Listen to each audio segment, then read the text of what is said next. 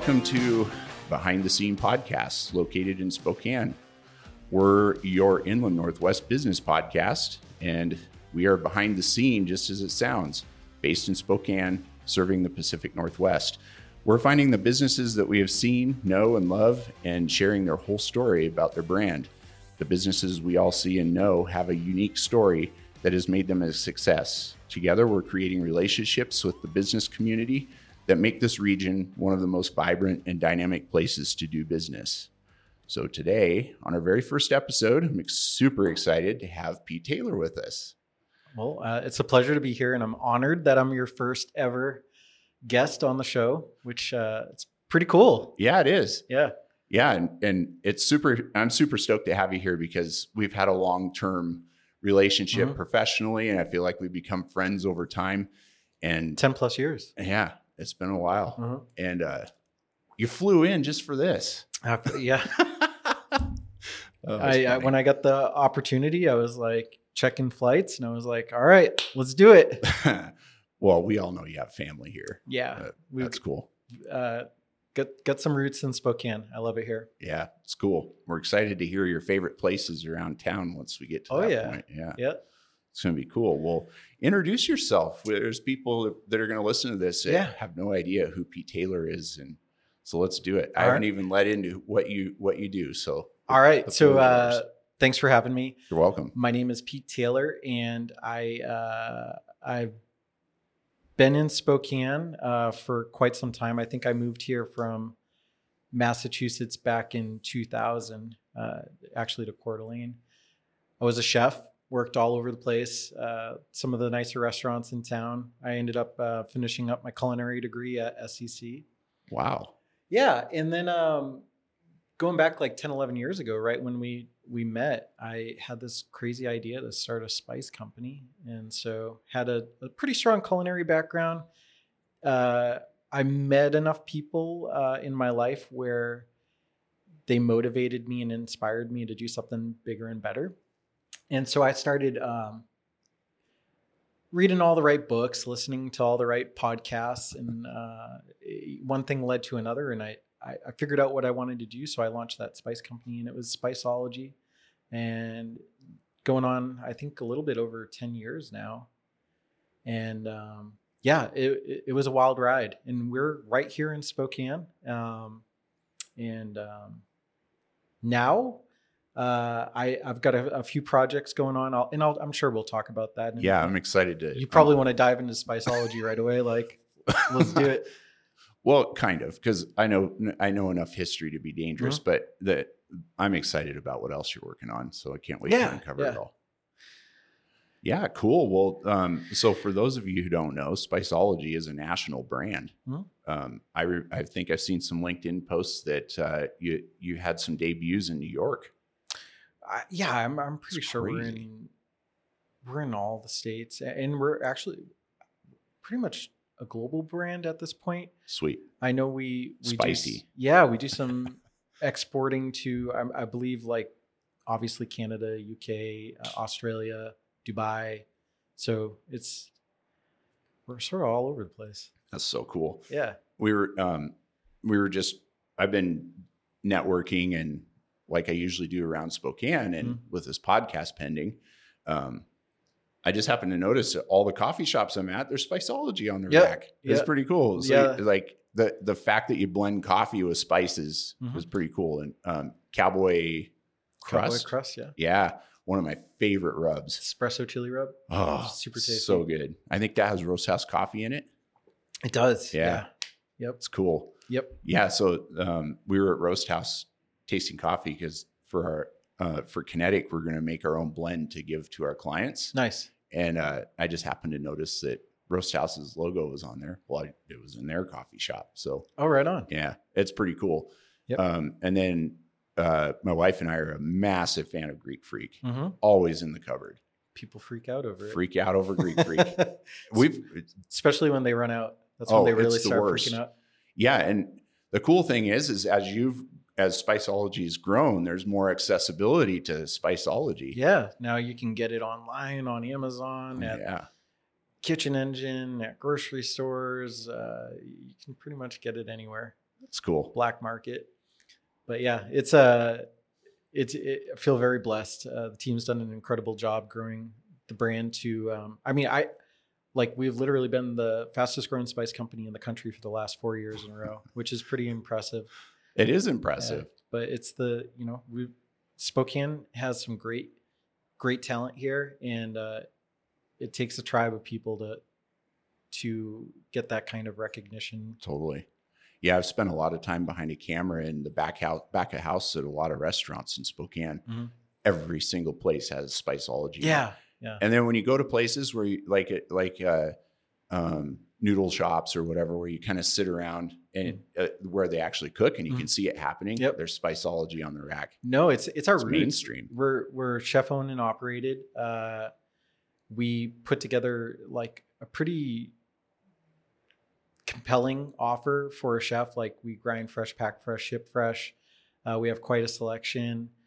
We've been in their clogs. Like I was in kitchens Yeah. for 15 years, so we just wanted to. We set out to be the best spice company out there, hands down. It doesn't matter if you're a foodie, if you are a professional chef, or whatever. Like we Home cook. yeah, home cook. Like, Absolutely. We we just uh, our tagline is to help you experiment with flavor and get creative in the kitchen. Absolutely. Yep. Yeah, it's cool. And my, my wife is an exceptional home cook. Um, I'd argue she's our chef, but uh, she she's very keen on spice, and um, it's it's fun because when she gets into anything with Spiceology, you can just tell it's quality. Yeah, it's a lot Yeah. of fun. It's, it's makes pretty cool. definitely. Uh, What what in the world inspired you to start Spiceology? Yeah, and I'll I'll sort of geek out on the the whole like entrepreneurial like why. Yes, please. Obviously, was in the kitchen, chef. Uh, I was pretty experienced with flavor and spices as is.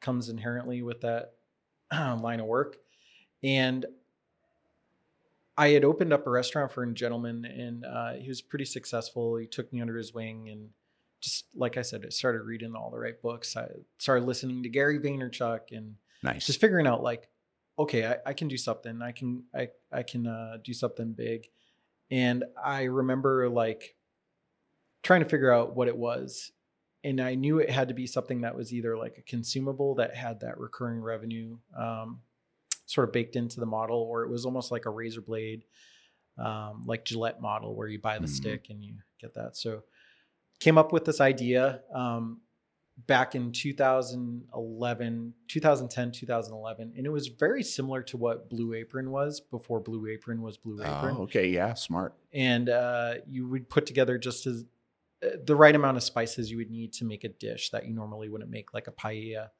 And it would have a little bit of Spanish smoked paprika, some saffron, some Turkish bay leaves, and all the other things. And then we put this cooking video together.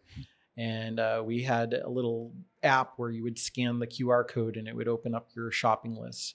And so that's what um, that was the the business back then and i pitched it at a startup weekend and i think that's actually the first time i ever met you Yeah. it was 2012 the very first one in spokane Yep.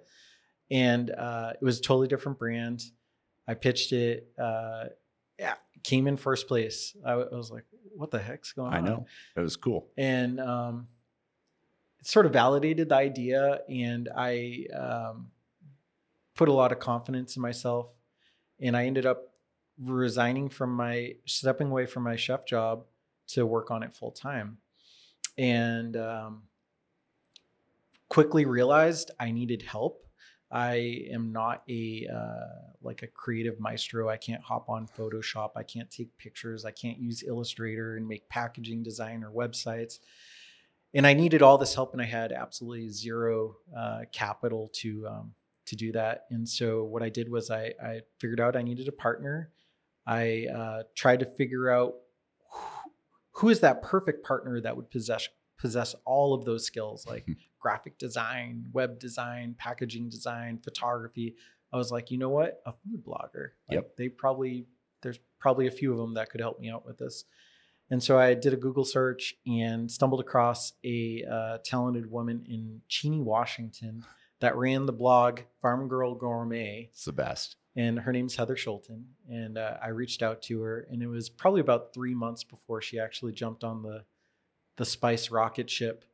but she uh, she put a lot of faith and trust in me. Um, you know, we didn't really we didn't pay ourselves for the first couple of years, so she literally came on as a partner, uh, co-founder, without like getting paid a dollar for over a year, um, without even having a contract. So eh, I I just I feel um, blessed that she was able to um, that she did that. But she um, she jumped in, and there was no turning back. So Heather and I we started it. Uh, I think officially between 2012 2013. We um, we moved probably five times in the first couple of years just because we were scaling so fast. We started. Uh, well, first and foremost, we pivoted from that original idea where it was like the blue apron, Mhm. um, and doing the, the the subscription service. We pivoted to just selling rubs because we figured out like, hey, we can make these rubs and we can sell them right away at farmers markets or Custer's or the gun show or wherever. And so we started making rubs. We would literally go down to Winco and buy little tiny mason jars, and we'd buy those sheets of Avery labels. This is how, I mean, you got to start somewhere, right? Yeah, that's but This is how ghetto it really was. But we we would be.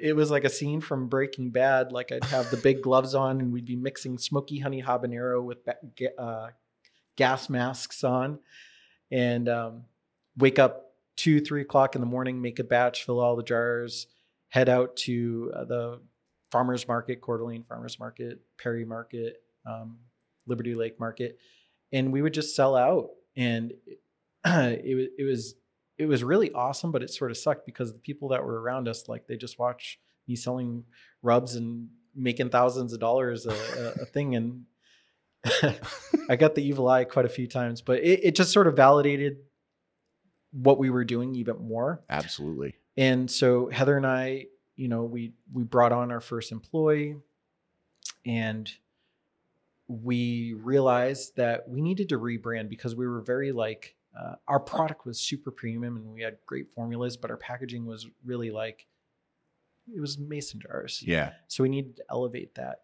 And um, Heather did a great job with the rebrand. And our jars just look super sexy. You know, Yeah. our, our tagline for a while was granulated sexiness. and we were like, you know what? We got something. Like stores are starting to reach out. And so we um, we we also were big believers in innovation. Uh, if you fast, uh, if you rewind the hands of time, go back like ten years ago, um, potato chips they went from like five flavors to like forty flavors overnight. It was Mhm. always like the sour cream and onion, the ranch, the barbecue, and salt and vinegar, and that was pretty much it. But then there was like biscuits and gravy potato chips and street taco potato chips. So there was flavor and innovation going on in all these different categories, but spices were pretty stagnant. There Yeah. was it was always like Montreal lemon pepper, taco Mhm. seasoning, and nothing really else.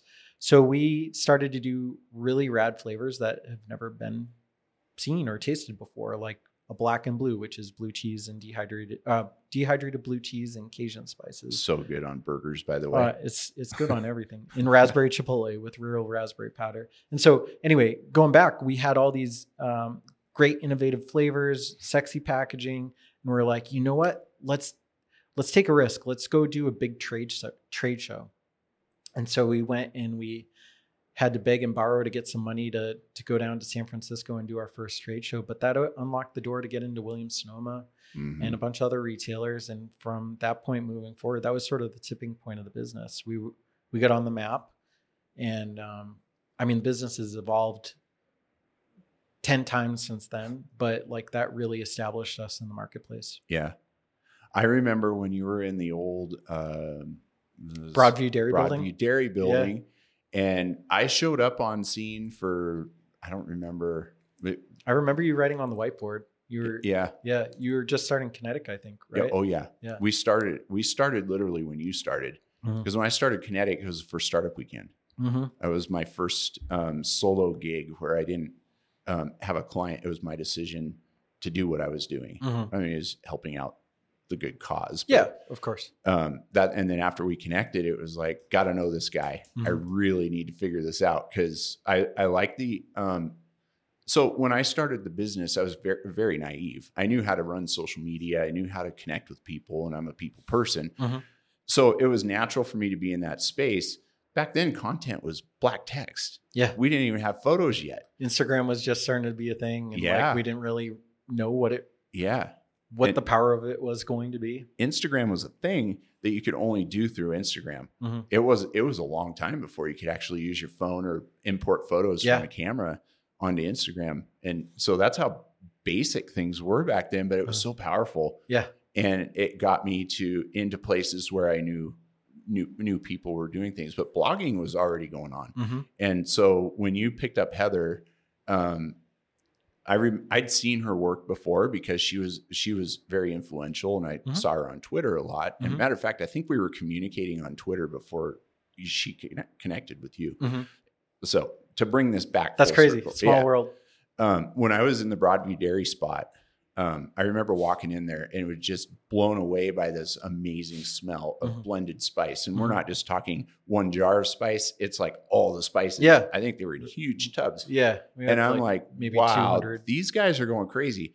It was moments or weeks later, and I was at a farmer's market for a client, and here's Spiceology. I'm Mhm. like, dang, this is going to be huge. Mhm. And then once content started opening up outside of blogging, it, that's where I got really Yeah, inspired. we caught that wave at the right time. Yeah. Oh, Mhm. yeah.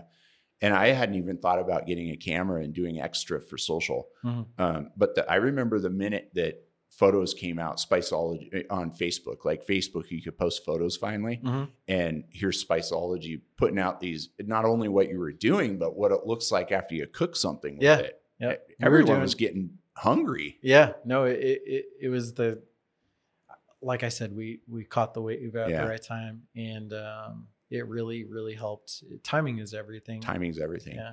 Also, I would say precision. Hmm. It, it, not perfection, but precision, because I remember being in there and I'm thinking Spice Company, Mhm. and we're just used to seeing little jars on the shelf, right? Mhm.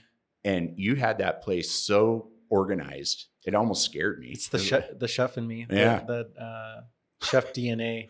I have OCD, and everything has to be perfect. That that was uh, one of the like our food service line. We we came up with the periodic table of flavor. Yeah. So everybody's familiar with the periodic table of elements. Um, but the periodic table of flavor, it, it, it categorizes everything and it color coordinates. So all the chilies are red, all the herbs are green, all the salts are blue, all the spices are yellow, all the modernist ingredients are black.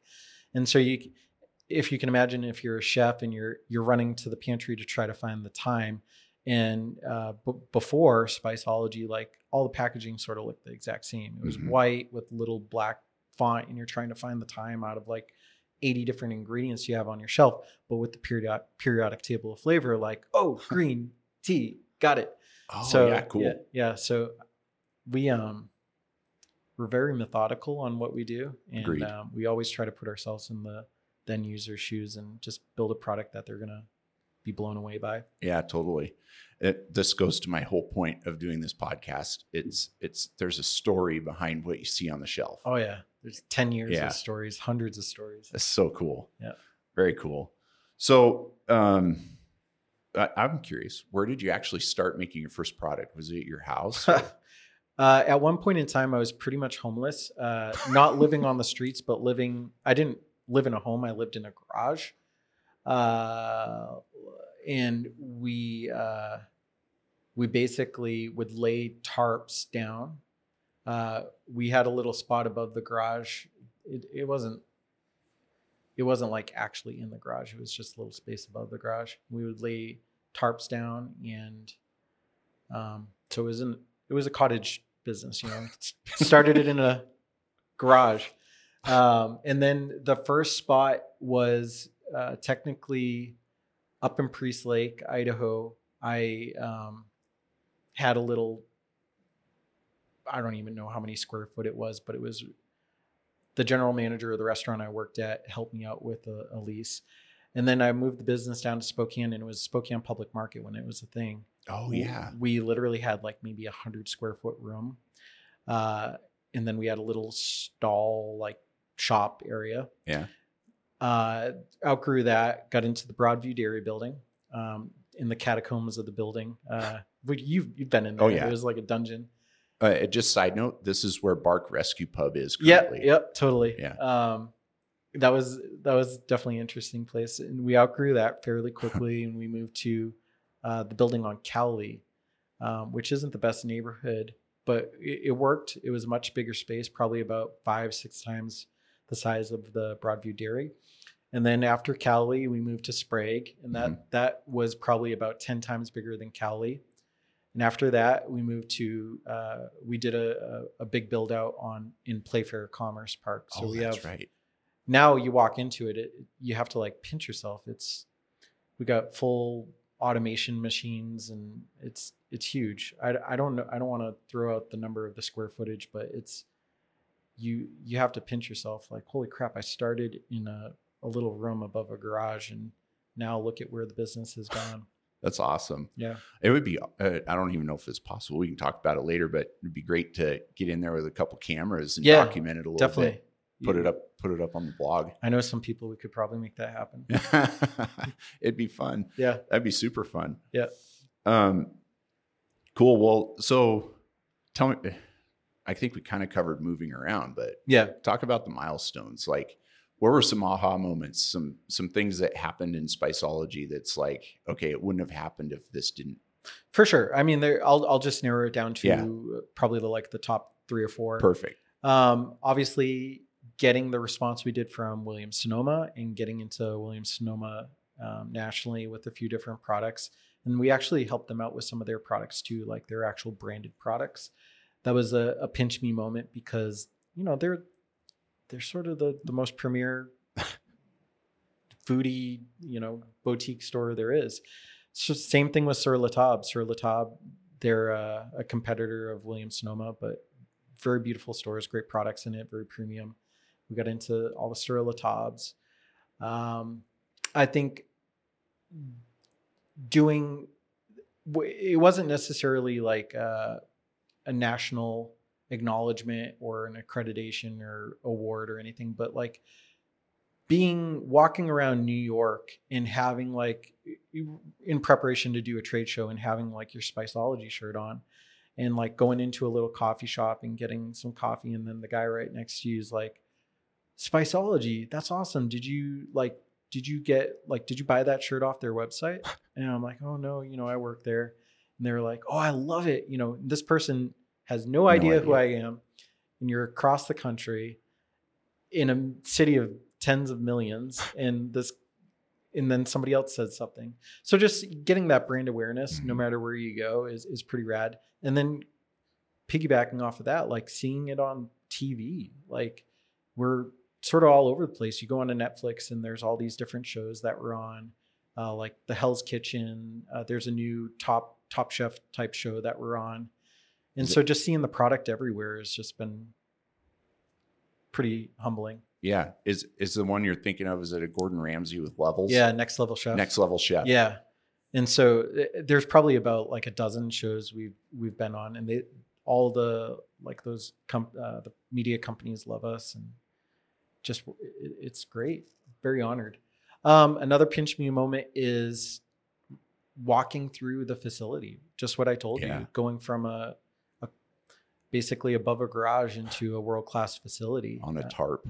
yeah on a tarp I love it. there's like a scene of Breaking Bad. We're just like mixing it with gas masks on. the habanero, man, you can't get that. Ooh, that No. burn your Yeah. membranes. Yes, it will. Um, so yeah, I, those That's cool. those were pretty awesome. That's awesome. So, uh, how did Farm Girl Gourmet come into the picture? Did you have to hunt her down, or is it just a simple conversation and she was on board? Or No, there's a lot of like courting her, like a couple dinners at Durkin's, if I remember correctly. um, and she came in pretty light at first, and then like once she rolled up her sleeves and she saw the opportunity, she um, she's put she put Farm Girl Gourmet on the back burner, and which was that was that was a big move for her because she was a, a that's when blogging was really a big thing and she was doing very well Yeah. so she put that on the back burner she was making great uh, income as a blogger and she turned that off and then she came on board and basically heather wasn't getting paid so it was a it, she jumped off the cliff, uh, Yeah. took that leap of faith. That's cool.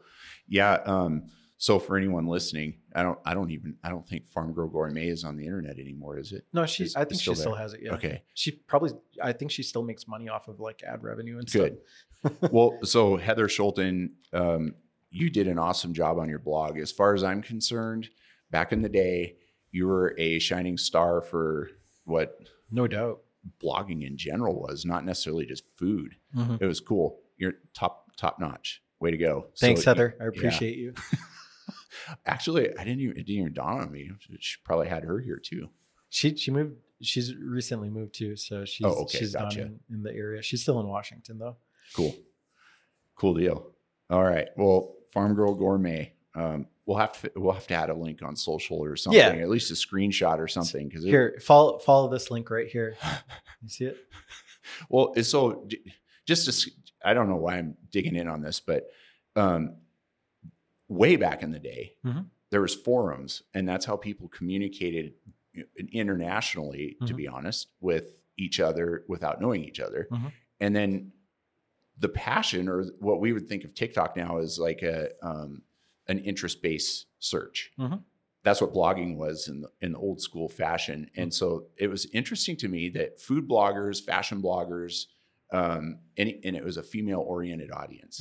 And if it wasn't for blogging, Pinterest would have never happened. No doubt. So anyway, it was, it's really cool that she was able to navigate that space in little old Cheney, Washington. Yeah. And then spices worldwide from little old Spokane, She, she Washington. she became a spice girl. yeah. oh, it's funny. So can you give any insight to the time and effort it took to get Spiceology to become a household name? Oh, it was an overnight success that took ten years. Um, no, like honestly, the I think the big inflection point was getting Williams Sonoma, and that was within the first like maybe sixteen to eighteen months of starting a business. So Which, good. when you really think about it, that's we got really lucky, or we had something. Um, we had great products. I, I guess a combination of both. Um, but yeah, I mean, it, there was three big hurdles. Like the first one is going from farmers market to like a a normal brand, Mhm. and then going from a normal brand to like world class brand. Yeah. Um, and then going from a national brand to a global brand. So yeah. So blood, sweat, and tears is a what lot I'm of blood, a lot of blood, sweat, and tears. A lot of trial and error. hearing. Um, throwing stuff against the wall, figuring out what sticks and what doesn't.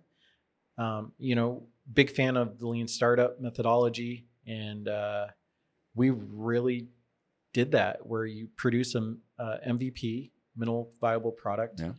uh, get it out into the marketplace, and see how consumers respond to it.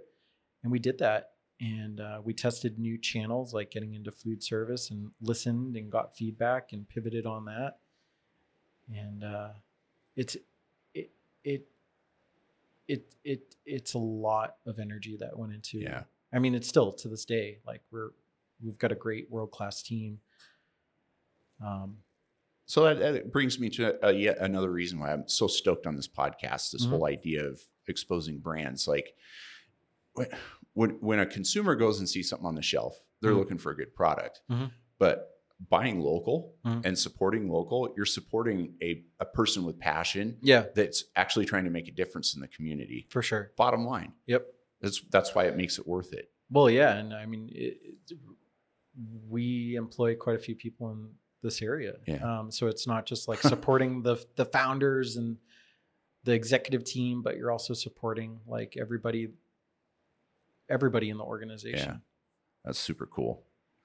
Um, so as a as as a agency owner, um, I mean, photo and video, high quality photos, it's a big deal. Mhm. We we we know that, Mhm. but um, and and your work on Spiceology, like the content that started coming out in 2013, we'll Mhm. just use that as the benchmark. Mhm. I started seeing that there was an opportunity to actually elevate what I was providing as a service to my client. Mhm. And you were it- what blew me away is I thought that the barrier of entry to good photography is that you had to go to school and become a photographer, right? Mhm. And here's a chef and a blogger Mhm. Pulling off some of these amazing photos, and it, like I said, it would make you think you were hungry. Yeah. like that. That's that was super inspiring. And Get then you salivating. yeah. and it, and that transferred to video. Mhm. Anyway, I owe you a thank you for inspiring me to go out and crush it that direction. Yeah. And it, and it, uh, uh, I I can't really say it was a hundred percent a motivation to get in the food industry, Mhm. but it didn't hurt. I mean, No, it's it's such an easy thing to yeah, sell. Like, Yeah. I mean, if, especially if you know what you're doing and it's uh, and you've done a great job with that. thank you. I I, really um, love good visual. We call it media motion, Mhm. and it's it's telling, doing it in as little a time as possible with one snap or 24 frames a second. Yep. So, um, so on from your point of view, what's the importance of content for your website, social, et cetera, et cetera? Like, what what would you put that as a value in the company or your your position? right? You know what I mean? Mm-hmm. Well, I think we all know, and we've all heard that content is king. Um, I mean, it's king and then some. Um, So you got to be the king of content. Yes. And I, I think in today's day and age, there are very few categories of business that are able to survive, never mind thrive, without leveraging content. Yeah. Um, creating great content and leveraging it and using it on your website and using it on social media and using on using it on paid ads. I mean, it, I, I I'd love for people to comment on on this uh, and Yeah, tell me an same. industry that doesn't need that. Oh, that's a good point. Yeah. Um, and there might be, you know, like a, a, a medical field or like a service provider. There might be some, but like those, those same professionals, like in a medical or service provider that actually leverage it, they don't need to, but they do. Those are the ones that Next level. are next level. Yeah. Yeah. So it's everything. Like, Yeah. You cannot operate, successfully operate a company in this day and age without creating content and leveraging it. I'm a sentimental nerd, and I I believe that it's in everyone's human nature, the- like the DNA of a human being has some sort of sentiment built into them, Mhm. and so like we're talking about your backstory, Mhm. and you can go on Spiceology social and see some of the first photos. Yeah. It's, I it- encourage anyone listening to this Yeah. to go do it because the progression you can see the story evolve. yeah. Yeah. And that's the other great thing about content is like it's your storytelling. Yeah, you know, before it was all newspapers and then just print, and every once in a while there'd be photos. But now we live in this day and age where nobody really wants to read, or very few people like to like to read, and you're starting to see that people aren't even like wanting to like watch videos unless Yeah. it's like fast and 15 seconds, 15 seconds. five. And so there's been I don't know where I was going with this, but like it it you have to be able to tell your story, you have to be able to show the quality of your product or your service and you have to be able to do this in like real time. Yeah, Um otherwise it's you're not going to exactly. go anywhere with it. we could we could unleash a whole hour of conversation over this For sure. and- and i think at some point that should happen Yes. I'll I'll come back on for sure. that'd be cool um how would you encourage someone listening to this episode to get started with marketing their idea and their brand right yeah now? taking their their idea and making it happen Yeah. well I, I think the first thing you do is you start talking like obviously you've been thinking about it for a while and you're you're starting to obsess on it and you're putting pen to paper and putting together a business plan or what have you or prototypes but you need to start talking about it. Pull in your friends pull in your family pull in your coll- colleagues. Share your idea with them. The more you start talking about it the more your idea is going to um, evolve Yeah. and hopefully um, evolve in a good way. The one thing the one caveat is like when you're pulling in your family like your family is going to love no matter love Yeah. whatever your idea is no matter what it is. So you always have to like try to get them to like give you the their real unbiased opinion on it.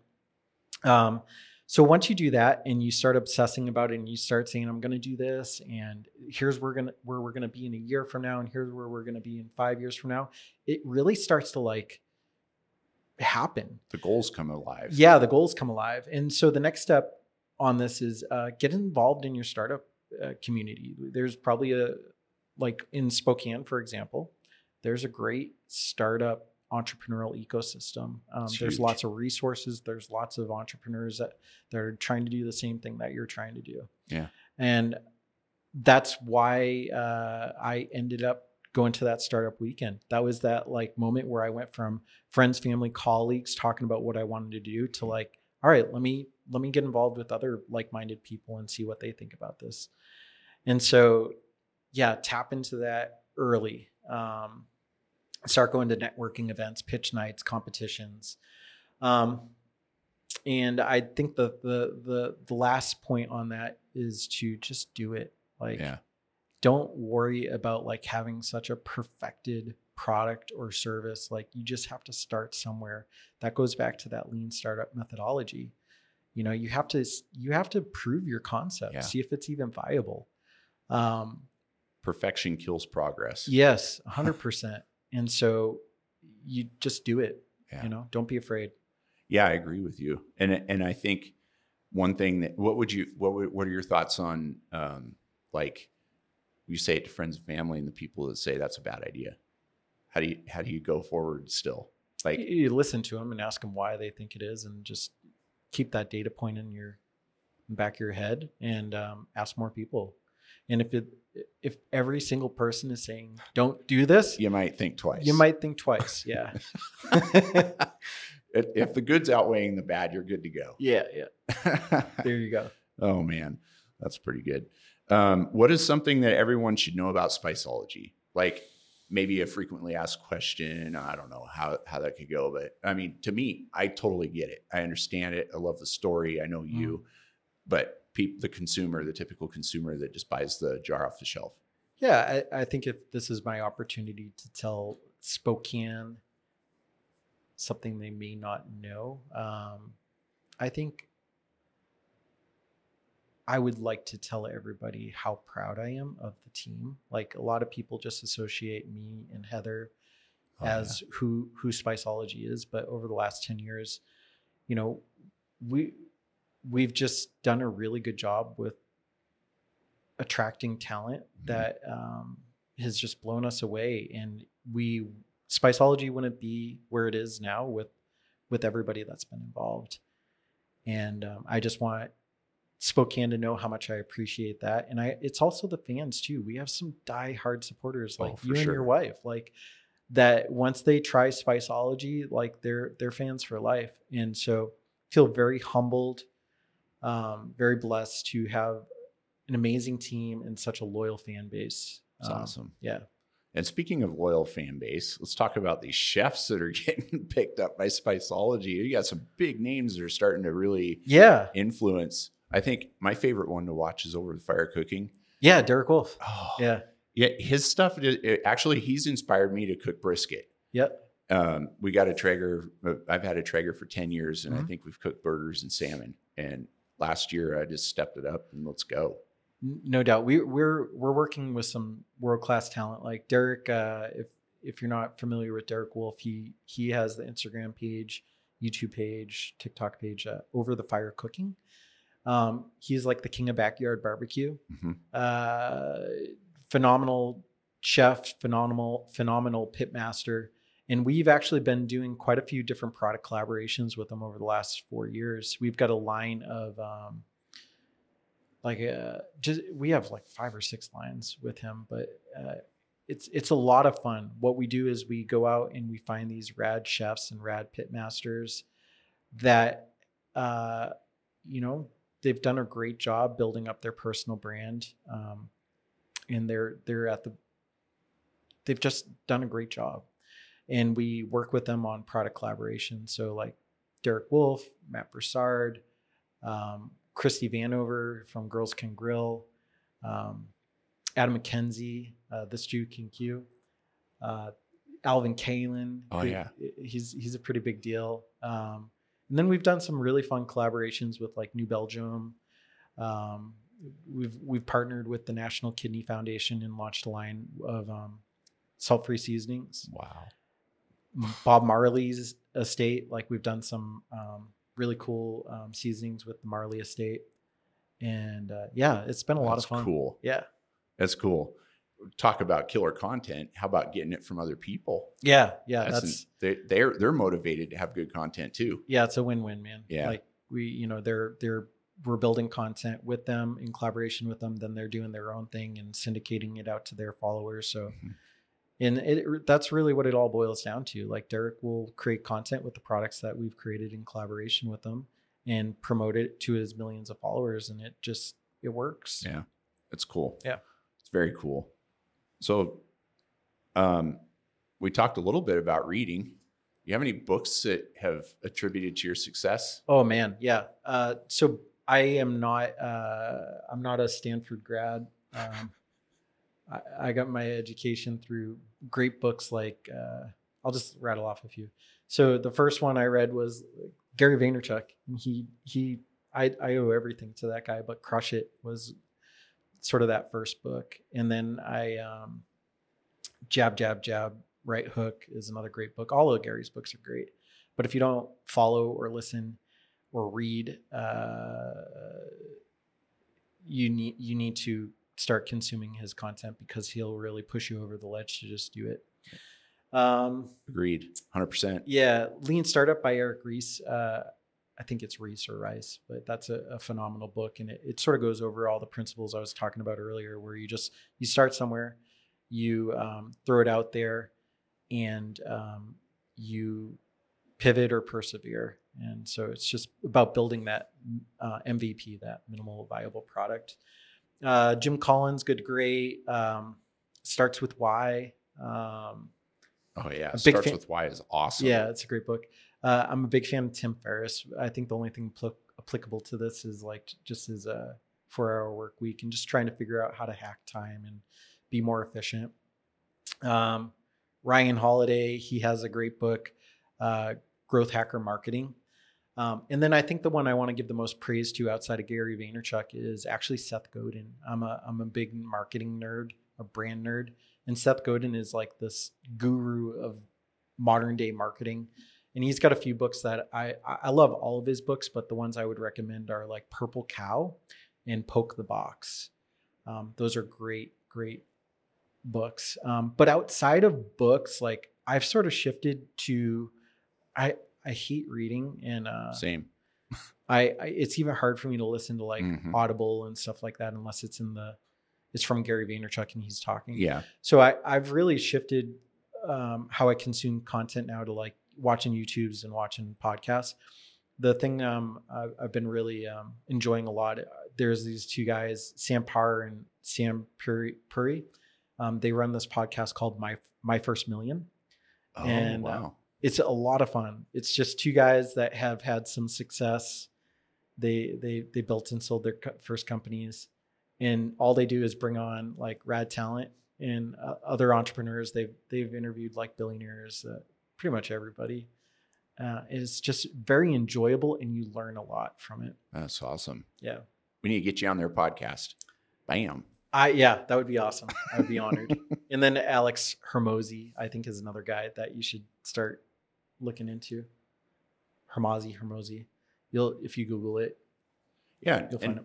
What I I can't stand reading it. I, I fall asleep when I try and read. It's my ADHD. Like yeah, I- same. like if I could read and do something else at the same time, I'd probably be good. Oh, but man. yeah. Uh, You get read with your left eye, do with your right eye. Seriously. I, I but I I have to say that every book I've forced myself to read or listen to has bettered my career. Mhm. Hundred percent. Yeah. You, Knowledge is power, and um, it's an investment in you. Yeah, and then you'll get you'll you'll get like addicted to people like Gary Vee, and you'll consume all that all that content, and then at a certain point in time, you'll realize it's just he's he's repeating the same message, and then you just sort of move on from that. Like I still love and appreciate that guy.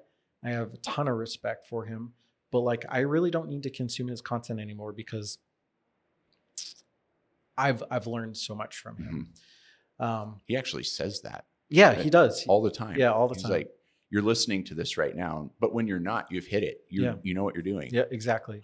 and I probably haven't listened to any of his content in at least a couple of years. Wow. I, I get served with it. and I- Yeah, sure. but yeah, Yeah, I like he's been um, getting into the authors. Like when there's a book drop coming out Mhm. and it's a friend of his, Mhm. he'll interview the author. That's super cool. Yeah, I- there's a lot of knowledge that comes just from that. Yep. Yeah, Definitely. that's cool. Um, okay, so what are you working on now, Pete? I got this is what I'm excited about. Yeah, yeah. So uh, I've I've been busy. I um I started a new company and I, I thought like what could I do that's like absolutely crazy? Like How about I- a spice company? I, I, I, like doing hard things. So I, I, I had this idea and I, I, I, um, I thought like, well, you know, I learned a lot from Spiceology. I learned what to do, what not to do. And, um, we made, you know, we've made, we've, we've had a lot of lessons learned. And the most important thing is you learn from those lessons. And so I thought like, let me, let me leverage all that, that great insight, great, great learning. Let's get a few more people into this equation. Um, let's get other people that have built brands, other people that have experiences that I don't have, and let's let's start this company where we basically build a business that builds brands, all while standardizing that entire process. So you know it's it's a repeatable formula. right. And so we came up with the brand name Midas, like you know King Midas, Uh-huh. you touch turns The Midas touch. the Midas Touch, and we we started Midas Brands, and it's a venture studio, and we build phenomenal brands with depth and meaning. Uh, we create dis- disruptive, innovative products, and then we go out and we find either a, a celebrity or a top tier content creator to be the founder of the brand, and that's sort of our model. And so, over the last year, we've been in stealth mode. We've built um, four brands um, super excited about them. One of them's in um, the health and wellness space. Just think like supplements, nutraceuticals. Um, it's it, actually there's quite a bit of health tech in it too. Uh, we've built a oat company, so think like overnight oats, granola, um, uh, oat bars, uh, and then there's also, geez, I'm going blank. We've got a few other product lines in queue. We've built a barbecue br- uh, brand, and then we built a provisional brand similar to like a Patagonia Provisions, Okay. but centric to the Northwest. Actually, Oh yeah. it's called Pat- uh, PNW Provisions. Um, we just launched our first brand uh, after working on it for about a year. It's called Oath Oats. So go to oathoats.com and check it out, Can't wait. and you'll sort of see like what we've been up to. And we're going to be deploying our other brands here very shortly. Sweet. That's awesome. Yeah. Yeah, I, I remember around Christmas time, you were kind of showing me over your shoulder. Yeah. Like, here's some of the stuff. I'm like, Whoa, Yeah. dude, this isn't hard work. This is genius work. Yeah. and uh, so uh, there's another uh, quite a few people in the Spokane area that um, are part of Midas. So my partner Scott uh, Rosick, he uh, he's he's sort of he wears the tech hat. He's a very Nice. talented dude. He's been involved in a lot of um, tech companies. And then actually Heather Heather Schulten Nice. from Spiceology. She she came on as an investor and uh, wanted to wanted to be a part of it. So she's been helping out Love it. that. And then you know we've got a ton of other people involved. Yeah. I think I saw on the website Jesse Purepoint's your creative director. Yeah, Jesse Jesse helped um, birth all of the brands. He's he's been uh, very instrumental. That's that's awesome. Yep. Yeah. His his artwork around here is been- yeah, just super I have cool. mad respect for Jesse. Thank you, Jesse, when you listen to this. Um, cool. So, tell me, can you tell business owners in our community, um, maybe not tell them, but inspire them? Mhm. Is there anything you, you'd inspire people to just keep on going, um, Yeah, just back, back from your success? yeah, nothing is impossible. Uh, take it from the guy that is not college educated. I did go to culinary school, but you know, I'd read a few bu- few books. Um, wasn't afraid to try something, and it it led into a success. Um, I prior to starting Spiceology, I had a couple other business ideas and inventions, and they did not work out. Um, and it- Spiceology was the the first big thing. So, you know, just try, try, try. There's tons of evidence of that, like with Edison and all these other people that have tried a, a million times and just takes that one one time. Yeah. And that's even just think of the laundromat, right? Like you want to, you're inspired to start a laundry service. Yeah. Go do it. Yeah. There's no reason because every, even if you're not disrupting a market, Mhm. you're, you're doing it your way. It's your DNA. Yeah. People have different levels of what they consider success Yeah. too. Like, That's true. Yeah. you know, if you just have something that's geographically specific to a certain area and you, you can't really scale it to a nine figure business, hallelujah. Like if Right. that's what you, you want to do and that's what makes you happy, that that's success right there. Yeah. Um, and yeah, it's just, it's all about just doing it. Don't be afraid. Just give it a shot because at the end of the day, if you don't, and you go, you- you're 70, 80 years old and you're like, oh, I wish I would have started that. Regret, man. That's That's, what I- the worst. Yeah. That's my biggest fear is regret. regret. Yeah. Yeah. That's good fear. It is like it keeps you on your toes. It's almost like having uh being borderline paranoid. You know what I mean? Like Yep.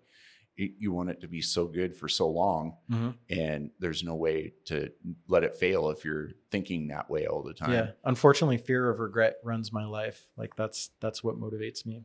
And, well, it's good. It mo- uh, there's different things that motivate everybody. Yeah. But I I think It's not money. It's fear of regret. interesting. Yeah. yeah Well, money comes with whatever drives you. Mhm. Is, and, and to me, being successful is happy. Mhm. Is being happy. Yeah. The stress of the business has now become a different stress of managing. You know. Yeah. Operations become the focus, and turning things into my own artwork. Yep, But- totally. It it it is a different breed of individual though. Like it's it's a it's not easy. No, it's not. It's not easy. It's a roller coaster ride, and you have to be you have to have thick skin, and you need to um, just know going into it that you're uh, it's not an overnight success, and you're gonna cry, you're gonna laugh, you're gonna scream, you're going to punch windows, and you're gonna like you know cry from happiness. Yeah. Uh, so I think the the number one answer I've ever given anyone that says, "Why is that taking so long?" or "What I, I thought you'd be done with that already," or Mhm. whatever, is patience. yeah, Like, well, patience. I'm so, you can't do it right right now. patience is a virtue. Yeah. Oh, for sure, hundred percent. Um. All right. Well, let's uh, deep dive just for a minute. Yeah. on your favorite things about Spokane. So let's just get started with places to eat. What's your favorite place to eat? And, eat- and an unbiased. This is Pete Taylor's. We don't. We don't. No one cares. But now Yeah. we're interested. oh dude i am so weird i've gone through so many different like diets i was fully vegan last year and then i got back into eating meat but like i'd have to say my go-to's when i'm not vegan are uh, any of chad white's restaurants uh, tt's i love uh, oh yeah. uno mas I- I- I'm, I'm a big fan of it um, big shout out to chad white i love you man you're doing great um, Oh, when i'm He's just downstairs. yeah, I know. uh, when I'm vegan, I, I really enjoy going to Root. Um, Oh yeah. yeah, Root is pretty phenomenal. Um, I mean, there's just so many amazing restaurants here in uh, in the also in the Coeur d'Alene area. But yeah, I'm a big fan of TT's and Uno Mas. Yeah. Yeah. Um, fun fact I did a video for Chad for a food event here in town called Crave. Mhm. And um, I noticed on his menu he had grasshopper spice. Mhm. And it, I'm just like, okay, that's odd. Seems, I wonder if that came from Pete. And Yeah. I mean, obviously, probably didn't, but it just got me thinking. And you wouldn't believe it. There was, uh, I turn around to start shooting at the on the um, on the line, Mhm. and there's Spiceology all over the Yeah. place. So I think he's one of your first fans. Chad's a big supporter. Yeah, Yeah. Uh, yeah, I've, I've had the opportunity to go to far off lands and experience cuisines with Chad. Have some Oh, crazy cool. story stories going down to Mexico, and yeah, a lot of fun. I've He's a- only he's a great chef. Yeah, yeah. We we should. I'm gonna have to have You will. Chef Chad White on the podcast. I want to get his Navy story and how that He's a- transferred to being a restaurant. He's a marketer and he's a good business person. So yeah. yeah, it's cool. Um, okay, favorite all time spice.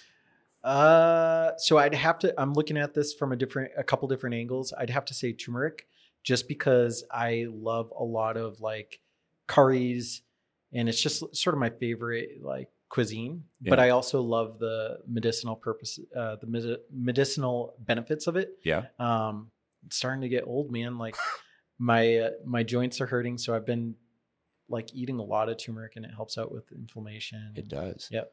Interesting. And it, it- you know, you, you can consume it in so many different ways, like just having a golden chai latte, or Yeah. having a curry, or taking some turmeric pills. But yeah, I love turmeric. Does Spiceology have a turmeric um, blend. blend? Yeah, we've got uh, curry madras. We've got uh, we've- got a quite a few of them actually. Okay. Yeah. I'm to be checking that out. Yep.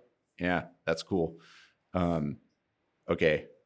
Favorite all time spice blend from Uh, Spiceology? Definitely our beer can line. Um, we we going going back to doing hard things and being innovative, and we decided to do a line of beer infused seasonings, and we were going to pack them in actual beer cans or cans. yeah. and we we dose it with liq liquid nitrogen. So when you open it up, it makes a little, you know, Yeah. sound.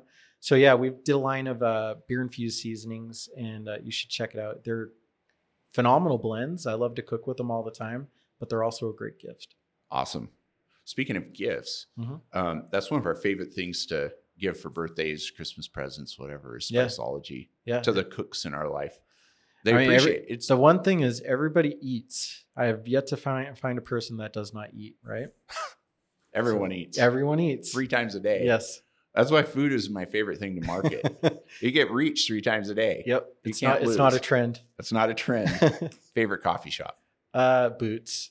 Oh yeah. yeah i know i know she just moved but like i i absolutely love um the people and what they built Yeah, that's cool. Uh, all vegan.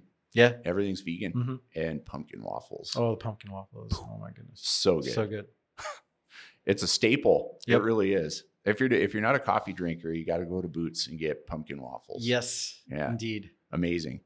Um, what's your favorite all time activity in Spokane outside of eating?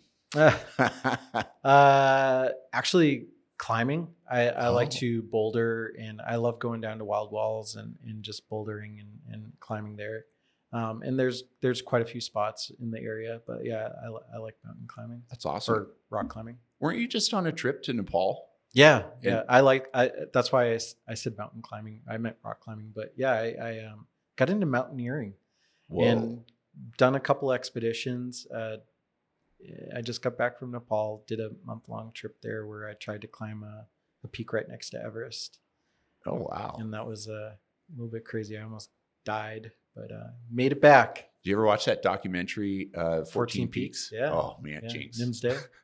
Yeah, Yeah, he- so good. What an inspiration. Yeah, he's he's an incredible human. Um, but yeah, that's that's my that's what I love to do. I'm actually going to go back uh, in October and uh, oh, cool. make another attempt. That's cool. I love it. Um, let's see. So, if you were going to start a business in Spokane or Coeur d'Alene, what's the first thing you would do to get it off on the right foot? Just putting my my uh, entrepreneur hat on.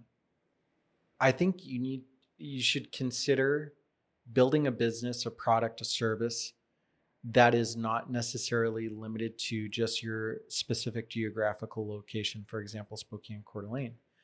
Um, a good example of that is let's just say Drew Henry. He's an entrepreneur here in Spokane. He created a, uh brand called Revival Tea, and you're, you'll probably you probably have seen it, and Mhm. you'll continue to see it. But Drew uh, put it on online, so it doesn't matter where you live. You can buy it. It's on Amazon, and he's he's marketing it to coffee shops across the country and.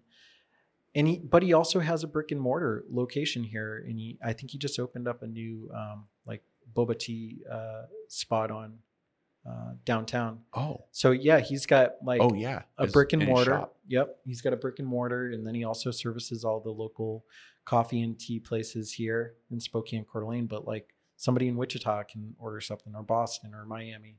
Yeah, So I think just having that and not being totally reliant to your your local is a smart move. Yeah, cool. Love that. That's excellent advice. Well, before we close this down, is there anything like that you'd like to add? Anything, anything you can think of that you'd like to let everyone that listens to this podcast know? Uh, like business perspective. Bring it on, Pete. Uh, Whatever. I yeah, like since this is like you know, startup focus and building business, uh, I'd say top three lessons learned: uh, focus, focus, focus. Boom. Yeah, like Money. shiny objects are going to be bountiful, and you're going to start getting opportunities to like be involved in other businesses or like add new product lines or whatever and you just need to focus on your top one two three things and and just don't let don't be distracted. It's it's really hard to do and it takes a long time. So there's a lot of discipline in that. Uh probably the next biggest lesson learned is hire slow fire fast like Oh yeah. yeah i you know i heard that a couple times over the last 10 years and really never adopted it um, until recently and it's uh it's just key you know Yeah. just do your team is everything you just Mhm. need to make sure that beyond the shadow of a doubt that you're bringing in the right people and if they're not like crap happens Yep. and um, just take care of it sooner than later Yeah. Um, and then probably number three is just persistence and patience. Like, just don't give up. Like, yes, there might be a, a necessary pivot if things aren't working out, but that doesn't mean necessarily that you just give up. Right. And so, like, just using Spiceology or even Midas, there's so many roadblocks, so many Mhm. curves that are thrown at you. And you just have to have that confidence and um, desire and passion to persevere through it and just not give up. Well said. Yeah. Yeah. Um, back to your second one, hire fast, fire slow. Mhm. Um, we put I the hardest I've ever worked on my business is developing culture. Mhm. And it has been the best thing that's ever happened to our business. It's super cool. Yeah. Um, it retains clients or, or retains it, it retains employees. Yeah. Well, it retains clients. It does. Absolutely. Yeah. Matter of fact, when we when we do an onboarding, the first thing a client sees is our culture. Mhm. They see our team and then they see our culture. Very cool. Massive. I'm giving away the farm here, but Yeah. massively beneficial. It helps my team know who they're working with Uh-huh. alongside with who we're working with, working with our team. Yep. Super cool. No, but I culture is is it's very very very important to the organization and happy employee happiness. would you would you say uh, would you hire for their skill or for their for their fit to the culture? That's a hard question. yeah, that's a really hard question. I think me personally, I'm more geared towards bringing on individuals that fit into the culture versus their skill. I think skills can be learned and Yeah. adopted to a certain True. extent. That's true. Um, but if you're not a, a good cultural fit to the organization, like it's usually a lot harder to. You you, you can have just jerks that are amazing, uh, amazingly talented and experienced, but they just it creates toxicity. Yeah. And so yeah, just hire good people. Yeah. Good hearts. Yeah. That um the whole process of hiring for us is very lengthy, I feel like. But Mhm. it's fine. People that pass the test are on the team. No, that's you great. know? I think yeah, it's a way to go. necessity. Well, I think that about does it. Um, how can people find Pete Taylor, Midas? uh, How would you? Well, f- let's start Spiceology. Spiceology, perfect. spiceology.com. You can also find us on Amazon. Uh, we just got into Costco regionally. I think we're st- we still have products in there. They did a test, but we're we're going uh, we're going to continue to be in there. I think our next uh, plug is April. wow. Congrats on that. Yeah, no, that they did a great job, um, and it, it performed very well. Thank you, um, Northwest, for for that.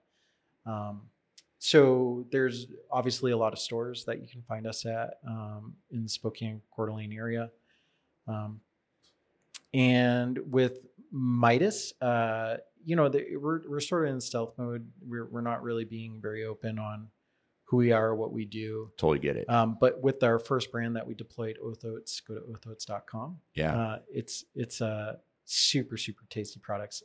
I am a big fan of oats. Um, all the like benefits for heart health and just the nutritional aspect of it. But um, yeah, check us out on Oath Oats. And then me personally, like I'm on LinkedIn. Okay. Um, feel free to connect with me. I love talking to entrepreneurs and, and And um, That's here- a fact. Yeah, I do. You you've you've seen it. you Yeah. know?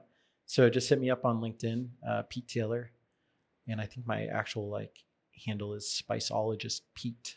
Okay. So We'll we'll be putting all the links you just mentioned Yeah. on our um, socials and on uh, anything that we post this podcast to.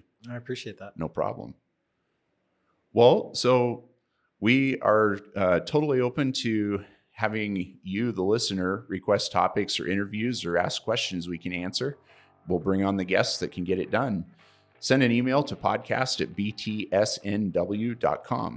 If you're interested in sharing your business story, please, oh, please visit our website at btsnw.com and let us know or reach out to us at podcast at btsnw.com.